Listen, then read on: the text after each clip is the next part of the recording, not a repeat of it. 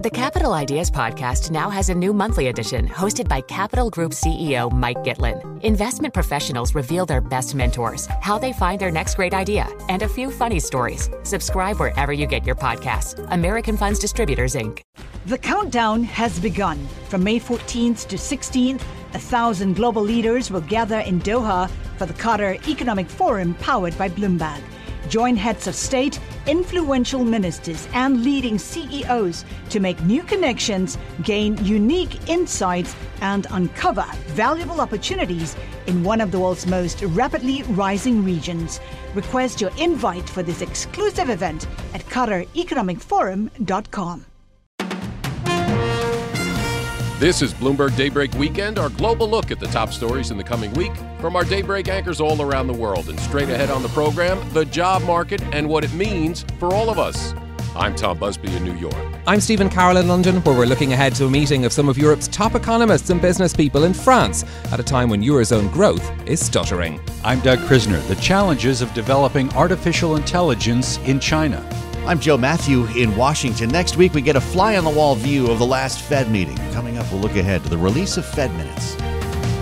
That's all straight ahead on Bloomberg Daybreak Weekend on Bloomberg 1130 New York, Bloomberg 99.1 Washington, D.C., Bloomberg 1061 Boston, Bloomberg 960 San Francisco, DAB Digital Radio London, Sirius XM 119, and around the world on BloombergRadio.com and via the Bloomberg Business app.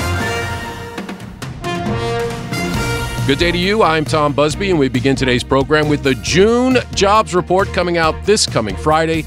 Joining me to talk about what's expected and what it all means, Bloomberg's global economics and policy editor, Michael McKee. Now, before we talk about June, let's start by looking back at May's data. There was 339,000 jobs added, way more than forecast, a sign of a pretty healthy labor market, gains in professional business services, government, healthcare, and very important to the Fed, we saw wage growth slow the same time inflation started to pull back.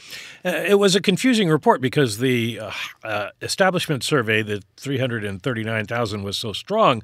But on the household side, we lost jobs. The household survey produces the unemployment rate, and it jumped from 3.4% to 3.7%. So the Fed's going to really be watching this coming month to see if that same dynamic plays out. Right now, the forecast for unemployment is unchanged at 3.7%. But uh, we'll have to see uh, when we get to next Friday uh, what the, the final number is and how it compares with job creation. And what, what kind of uh, raw number were you looking at in ads? Well, here's the funny part. Uh, we've had a lot of strong economic data over uh, the last week, and people have been talking about how the economy is in better shape than thought, but economists have been marking down their forecast for job growth. We're at 195 now. Earlier uh, in the well, last week, we were at about 220. So I'm not sure why the pessimism, but people are thinking that maybe the trend is finally breaking and that we will get uh, lower uh, job creation, although that's still very strong, uh, lower job creation and slightly higher unemployment, even if we're seeing strength in uh, other areas of the economy. But that's something right in the Fed's playbook, right? That's what they're hoping to see. That's what they're hoping to see. The Fed's been hoping that we would see a slowdown in consumer spending, a slowdown in therefore business investment, and then a, uh, a slowdown in hiring. And the fewer people that get jobs, that's less money that goes into spending, and the overall economy cools. Uh, it has it's it's the standard playbook for central banks, and it just hasn't worked yet. Well, uh, speaking of the Fed, just this past week, we saw Chairman Powell was in Madrid at an ECB event, and uh, he said some things that really rattled investors. A strong majority of committee participants expect that it will be appropriate to raise interest rates two or more times by the end of this year. Inflation pressures continue to run high, and the process of getting inflation back down to 2 percent has a long way to go. That is a mouthful. well, the Fed had uh, forecast at their last meeting that we would see the possibility of two more rate increases, and he seems to be underlining that. Uh, the market had only priced in one, so he seems to be interested in pushing them to add to that. And we did see the swaps market react uh, and and at least start to price in the idea of two. But remember, the Fed has been saying all along it's very data dependent. And we haven't got a lot of employment or inflation data yet. We will be getting that. And so for the Fed, uh, it's a question of do they really have to carry through with two rate increases, or will the data give them an out, maybe only do one? Uh, and the market is kind of thinking the same way. And we've still got four weeks before the first, the next meeting that they have, and then six weeks after that, right in September. Yes. So we will see uh, one more CPI report before the Fed meeting, and of course, next Friday is the jobs report, and those will give us a pretty good idea of uh, where we are at the moment. The question is, what's the long run view? And since we only get uh, one report, it's going to be harder for the Fed to make a forecast that works for the month of August, uh, taking the month of August off, and then uh, not not until September having another meeting. We we will have Jay Powell in Jackson Hole, so if he has something to say, we'll hear it. But the Fed itself won't be voting again. So you're right; it's going to be an interesting vacuum for the market to fill. But so far, what the Fed has done took a while, but it appears to to be bearing fruit. Well, they have brought down the uh, inflation rate, and I mean it's it's about halved, but it's considered the low hanging fruit. I mean, we saw energy prices in particular fall off and gasoline prices. Now the question is is there embedded inflation in the core rate of inflation that's going to be hard to eradicate? Are companies raising prices because they still have to pay more for their inputs? Are they raising prices because they can? People are used to it.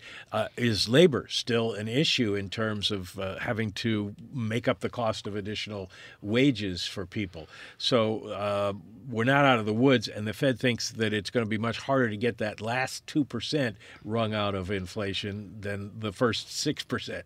Yeah, and, and Chairman Powell said it's not this year, it's not next year. It looks like it's going to be 2025, hopefully. Yeah, that's a they're being conservative because they have been fooled and it's been much stickier than they thought. Uh, the Fed is thinking 2025. We are going to see inflation come down because the rent whole rent question we've talked about a lot. Uh, it takes a long time for housing costs to get into and out of the inflation data they're going to see, that's finally going to hit and we're going to see some drops in inflation but then does that continue and that's something they don't know because we've started to see some home price and rent uh, increases. And now it may take another six months or a year to get into the data, but uh, it's going to be out there and it'll keep them farther away from 2% if that indeed happens. Well, Mike, I want to uh, shift gears a little bit here and talk about the kinds of jobs that are going away, the kind of jobs that are uh, we're seeing gains in. Uh, the last couple of months, we've seen, or, or, so far this year, hundreds of thousands of tech jobs that have been some of the big techies. Now, they we all know that they overhired during the pandemic when things were, were nobody knew which way we're going to go. But uh, as you have said before, every company is a tech company, so a lot of those people are finding work. You know, with AI, it looks like things are shifting in that in that marketplace for those jobs, tech jobs. Yeah, I'm not smart enough to know how easily you can transition to an AI job from another kind of tech job. And of course, when we talk about tech, it's a very large category, everything from hardware to software and all different kinds of software. Uh, but uh, it does look like that category has stabilized because people can find more jobs. Uh, the thing that was slow was temporary hiring because usually when you're seeing a, an economic ramp up, companies add people on a temporary basis because they're worried about whether or not they'll have the businesses to sustain hiring them. And that turned around last month. We saw some gains in, in temporary hiring. Uh, healthcare has always been a, uh, last couple of years, has been a very strong category. And that saw gains as we get older. We need more healthcare. Uh, and so, um, we're, we're looking to see where the weakness is going to come. It has been in manufacturing. Manufacturing was losing jobs for a bit, but now it seems to have added, not at a huge pace, but we're starting to see more uh, production and more hiring there. And construction. I know you've been following this. Uh, construction jobs have really surprised. So is the housing market. But builders have been putting up houses as fast as they can, and they need construction workers and uh, now we're seeing the impact of some of the uh, measures Congress passed in the last year, the CHIPS Act and the Inflation Reduction Act, that incentivize constructing, especially for green energy, uh, new facilities. And we're seeing a huge amount of construction spending on business facilities, which means they need more people as well. So construction, which is normally very uh, affected by interest rates, is not yeah, this time. Confounding, and that's uh, that's yeah. another surprise. So. Uh, none of this is working out as the mod- previous models would have suggested. And, and another thing, you talked about manufacturing, and, and this is timely because the UAW this month in July is talking to all of Detroit's big three about a new contract. And boy, has that industry changed over the last three or four years dramatically because they know, the UAW, electric cars do not have the components that gas engine cars have and therefore do not need the same amount of workers putting it together to assemble those cars. So they've got their work cut out for them, the UAW. It is going to be a very interesting negotiation. Uh, la- labor relations in the auto industry have gotten better, so hopefully uh, they will be able to avoid a strike. And many years ago now, uh, doesn't seem like it to us old guys, but they went to two tier wages with younger people coming in at uh, lower wage levels. And so that has helped the automakers a lot. Now, how they handle a technological change rather than an age change uh, is going to be very interesting. And what kinds of people do you need? What kinds of jobs are you going to have to fill? Well, Michael, thank you so much for being here. That was Michael McKee, our global economics and policy editor. And coming up on Bloomberg Daybreak Weekend, how about a trip to France? The Summer Economic Conference coming to Aix-en-Provence. I'm Tom Busby, and this is Bloomberg.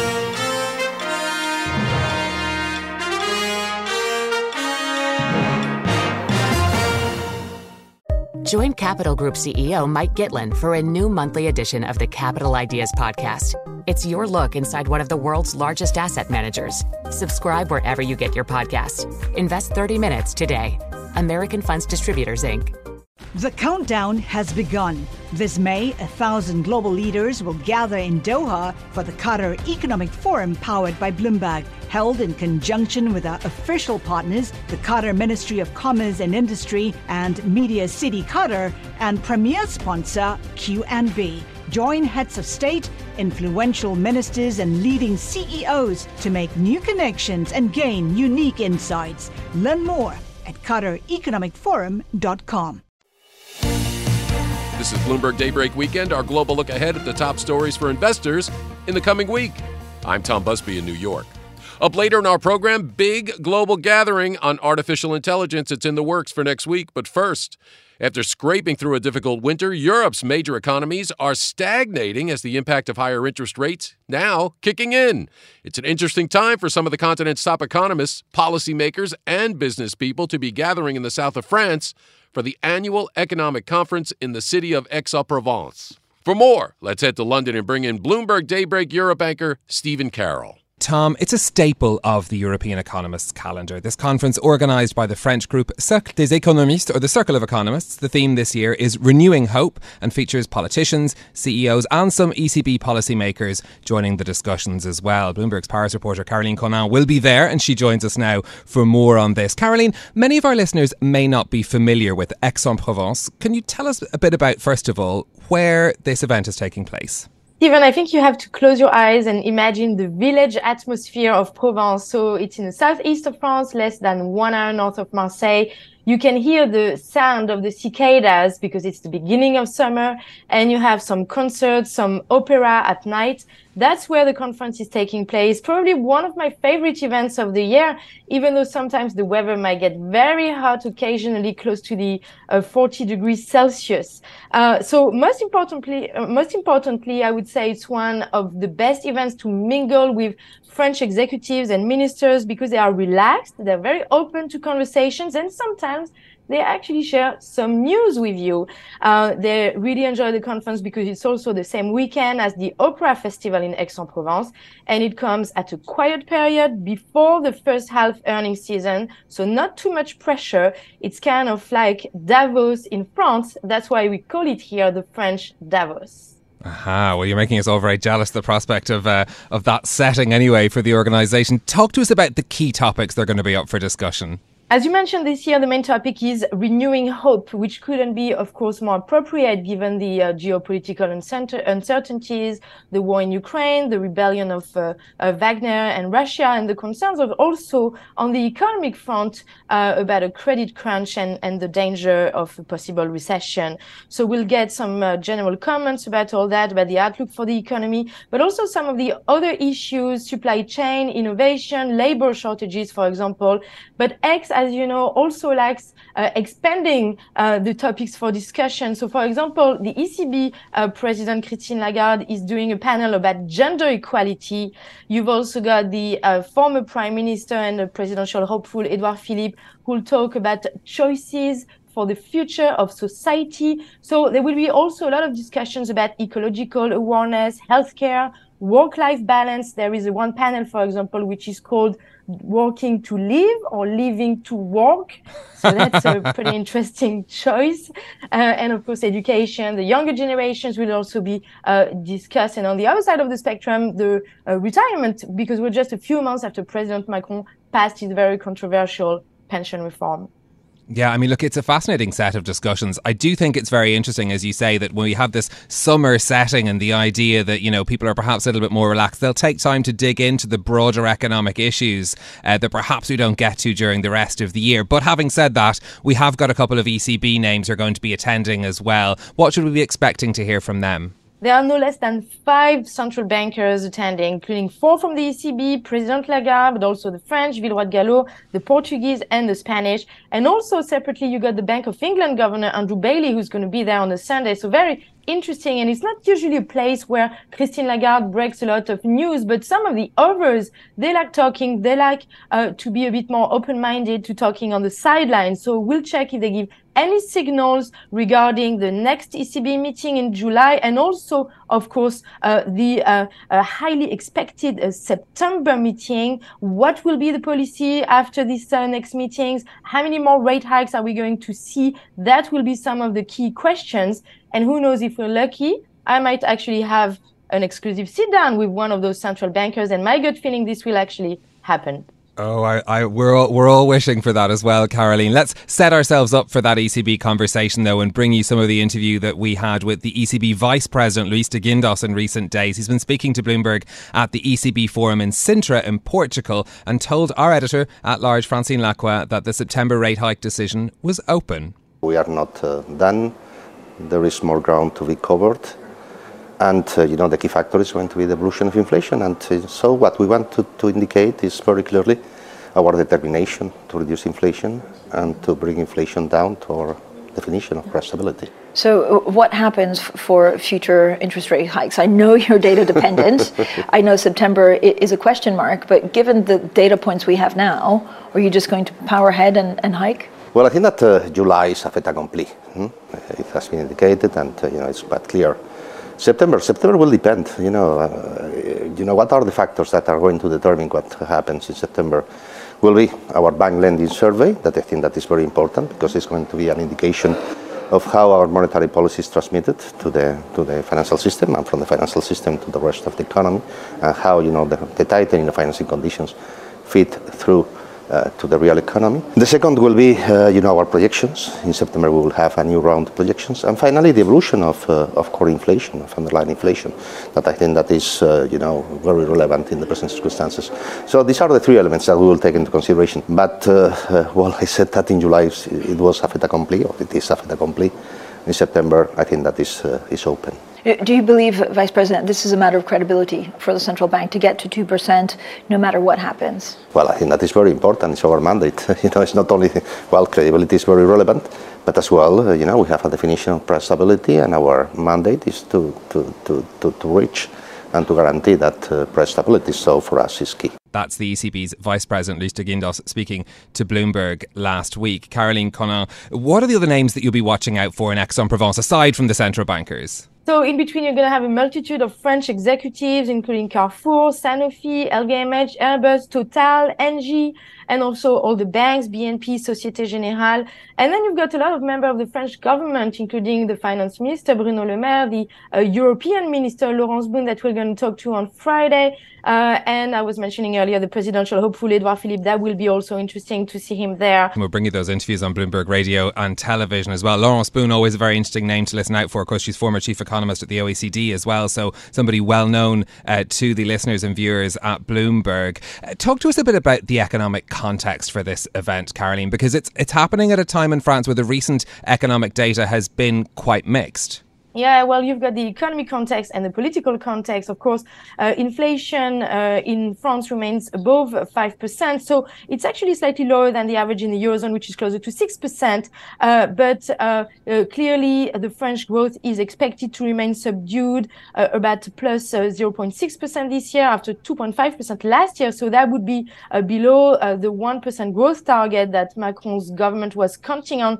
to cut the budget deficit. And that will be another key discussion in Aix is whether Emmanuel Macron will be able to pass more reforms after the very con- controversial pension reform, whether he'll be able uh, to uh, cut this uh, uh budget deficit and the very high French debt. Um, we've also seen business and consumer confidence also deteriorating uh, because of high rates, of course, but also because of high food inflation.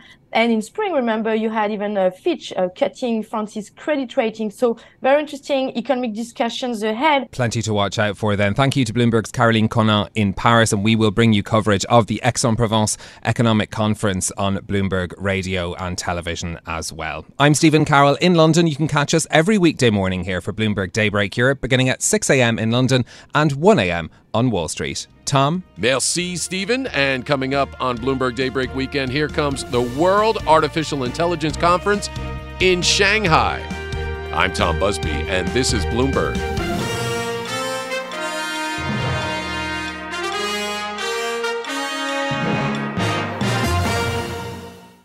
Join Capital Group CEO Mike Gitlin for a new monthly edition of the Capital Ideas Podcast. It's your look inside one of the world's largest asset managers. Subscribe wherever you get your podcasts. Invest 30 minutes today. American Funds Distributors, Inc. The countdown has begun. From May 14th to 16th, a thousand global leaders will gather in Doha for the Qatar Economic Forum powered by Bloomberg. Join heads of state, influential ministers, and leading CEOs to make new connections, gain unique insights, and uncover valuable opportunities in one of the world's most rapidly rising regions. Request your invite for this exclusive event at QatarEconomicForum.com. Broadcasting live from the Bloomberg Interactive Brokers Studio in New York. Bloomberg 1130. To Washington, D.C. Bloomberg 99.1. To Boston. Bloomberg 1061. To San Francisco. Bloomberg 960. To the country. Sirius XM Channel 119. To London. DAB Digital Radio. And around the globe. The Bloomberg Business app and BloombergRadio.com. This is Bloomberg Daybreak Weekend.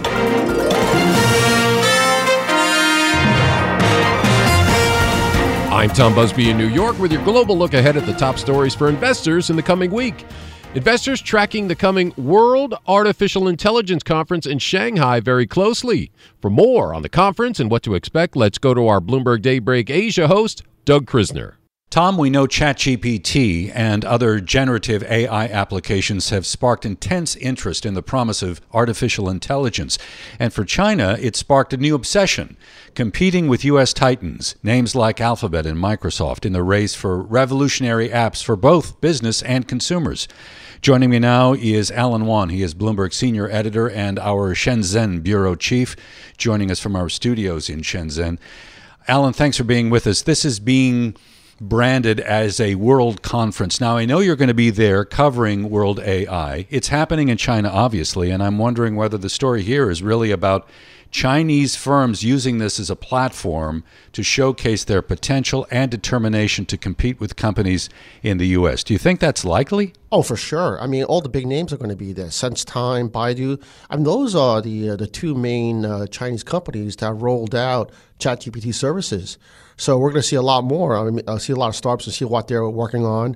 Uh, this is a great opportunity to see how far along China is in terms of catching up to U.S. in terms of AI.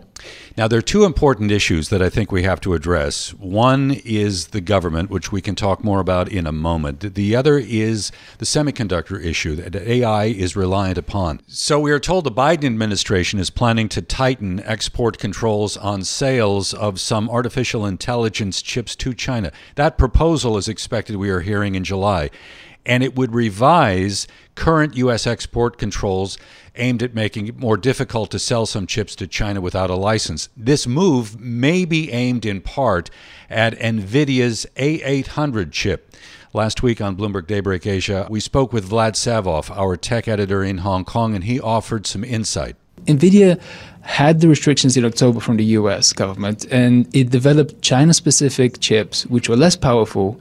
And now it seems like the government is going to increase its sanctions, get even further into it. And without those chips, like you say, it's very questionable that Chinese companies will be able to compete. That is Bloomberg's Vlad Savov. Uh, Alan, it seems like without access to the type of computing power that's necessary, these graphics processors that basically are being used by companies uh, that are playing in AI, without access to that technology, it's a very, very high hurdle to try to advance the technology going forward. Wouldn't you agree with that? I, I think it's a challenge for sure.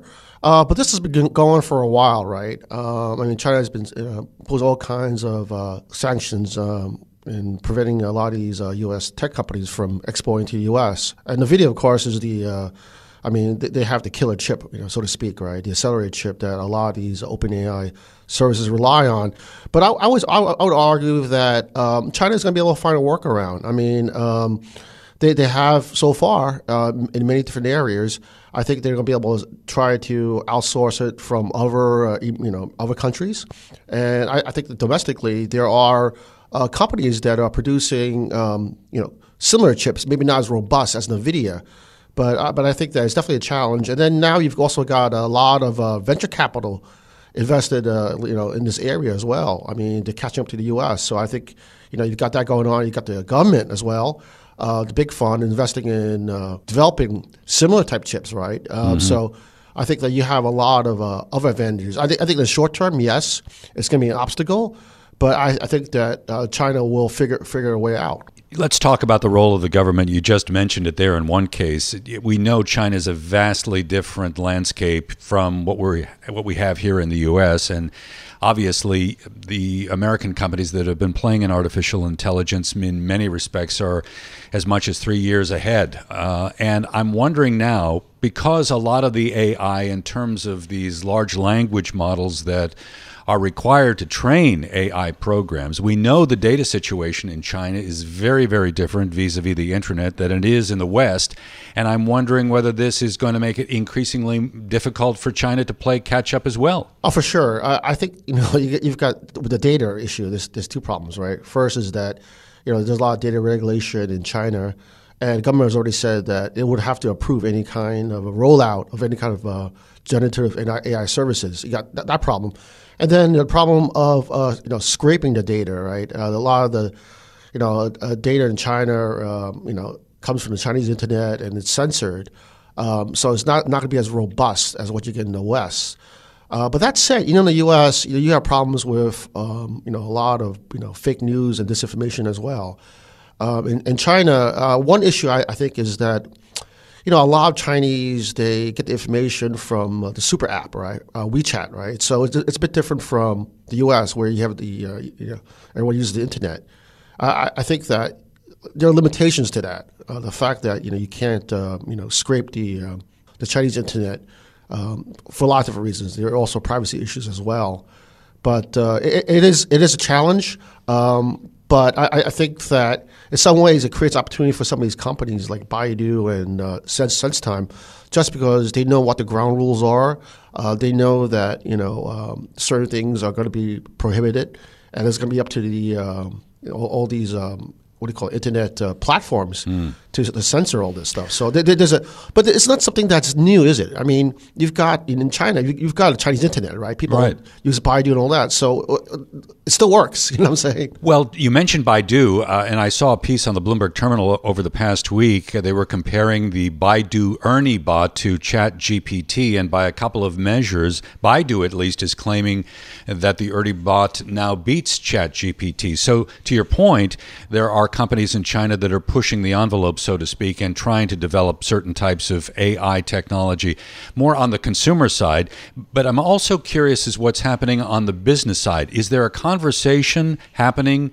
that has to do with how AI might be useful for manufacturing or even healthcare in China. Oh, for sure. I mean, the, the, what they're planning, what I, what I hear anyway, is they're planning to uh, create these uh, chatbots to help manufacturers, you know, analyze consumption trends, um, you know, there are a lot of uh, business applications. I mean, for um, Baidu, they plan to incorporate their Ernie bot into everything that they're doing, cl- cloud computing, uh, in their EVs. So I, I, th- I think that um, yeah, I mean, there there are actually uh, large, uh, not just cons- consumption, but uh, you know, uh, business software type applications uh, that can really use this kind of uh, AI technology, and that's and that's an area where China lacks relative to the U.S. Right, in business software. We were mentioning uh, the funding issue uh, a moment ago, and I'm curious in terms of trying to find capital to support this type of growth in China. Where is it coming from? Where will it come from? Yeah, I, that's the thing about it is that if, if you look at what's been happening the last couple of years, right? This has been this big tech crackdown and a lot of uh, you know venture capital into China has sort of plunged, right?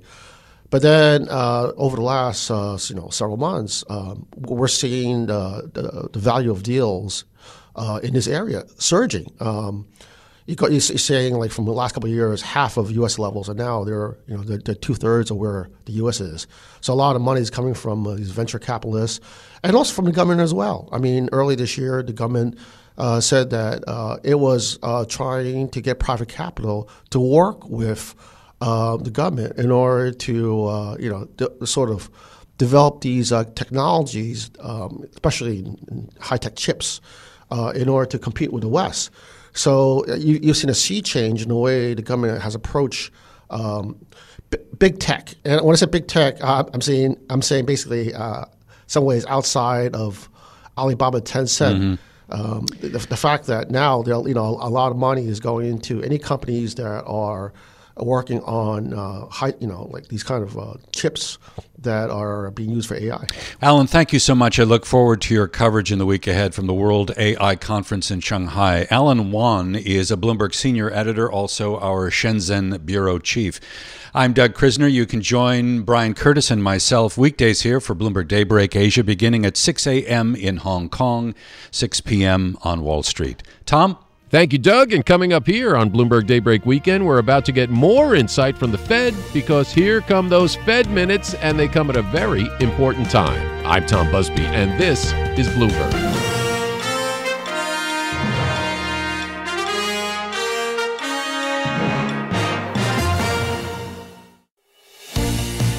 This is Bloomberg Daybreak Weekend, our global look ahead at the top stories for investors in the coming week. I'm Tom Busby in New York. As we've been reporting, the Fed is watching the jobs report heading our way this coming Friday. Also, this coming week, we'll get to be a fly on the wall when the Fed releases the minutes from its latest policy meeting. And for more on that part of the story, let's head to our Bloomberg 99.1 newsroom in Washington and Bloomberg Sound On host, Joe Mathieu. Thanks, Tom. We're going to look ahead now to the release of Fed minutes next week as investors try to get inside the minds of policymakers. Not that Chair Jay Powell has been vague on this lately. At our last meeting, the, the Federal Open Market Committee decided to maintain the target range for the federal funds rate at five to five and a quarter percent, while continuing the process of significantly reducing our securities holdings. We made this decision in light of the distance we've come in tightening policy the uncertain lags in monetary policy, and the potential headwinds from credit tightening. As noted in the FOMC's Summary of Economic Projections, a strong majority of committee participants expect that it will be appropriate to raise interest rates two or more times by the end of this year. Two or more times by the end of this year. That's Powell from recent testimony on Capitol Hill. It's just a little over a week ago, and He's reiterated that line several times. Joining us here in Washington, Bloomberg's Kate Davidson and Eric Wasson with the view on the Fed and on Congress, as the Fed also deals with a response to the bank failures earlier this year. Kate, let's start with you here and the release of minutes. What are you looking for? Already. That's crazy. I know. How's that possible? I don't know. Well, it's just because we've it's been the nonstop Jay Powell show, so we forgot. How true. It's been almost three weeks since the meeting. Yeah, so I think um, you know we we kind of know a lot from the projections that we got. You know, normally we'd be looking for those minutes to to just glean more insight from how big is the group of officials that want to go further and thinks the Fed keeps need to ra- keeps needs to keep raising rates. But we know from the dot plot that we just got that there are a lot of them. So um, I think that we'll you know we'll be looking to see um, uh, how you know is that likely to happen in July in September?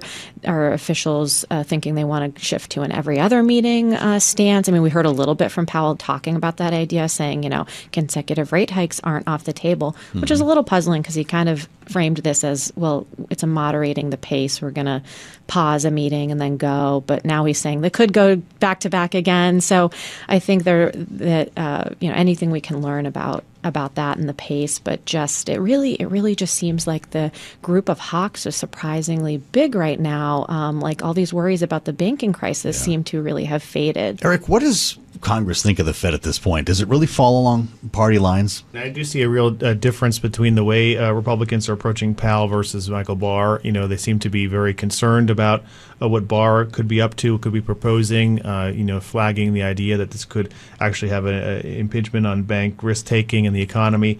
Versus, I, you know, when we asked uh, a couple of weeks ago. Pretty wide survey of members talking about Powell. There seems to be general praise. They say he's humble, he acknowledges mistakes. So I think they're trying to, to sort of play good cop uh, back up there a little bit. Moving beyond transitory, finally. Right. So I know you know they do feel that he does bear shoulder some of the blame for acting, you know, too late to, to restrain inflation, but they tend to focus the fire on Biden, someone they can actually un- unseat. We're still looking for two more as the consensus. Yeah, I mean, two, at least two, right? And it's kind of interesting. That's how Powell has been wording it. It's not entirely different from what he's said, but he's, uh, you know, we've all taken note. It's been two or more, uh, which again, he points to the dot plot. You look at the projections, and that is what it says. But he's not not trying to shy away from that. He's not playing that down. Two two or more um, is the expectation. He must be this year. confounded by a market that's still betting on rate cuts. It is it is pretty interesting, although I think every time he gets out there, you know, they inch up and inch up and you get data like you saw. It's all very strong still. Great conversation, and many thanks to Bloomberg's Kate Davidson on the Fed and Bloomberg's Eric Wasson on Congress. I'm Joe Mathieu in Washington. Hope you have a happy fourth. Tom, back to you in New York. Thank you, Joe. And that was Bloomberg Sound On co host Joe Mathieu reporting from our Bloomberg 99.1 newsroom in Washington. And you can hear Sound On weekdays, 1 to 3 p.m. on Bloomberg Radio. And that does it for this edition of Bloomberg Daybreak Weekend. Join us again Monday morning at 5 a.m. Wall Street time for the latest on markets overseas and the news you need to start your day. I'm Tom Busby. Stay with us. Top stories and global business headlines are coming up right now. The countdown has begun. From May 14th to 16th, a thousand global leaders will gather in Doha for the Qatar Economic Forum powered by Bloomberg. Join heads of state, influential ministers, and leading CEOs to make new connections, gain unique insights, and uncover valuable opportunities in one of the world's most rapidly rising regions. Request your invite for this exclusive event at QatarEconomicForum.com.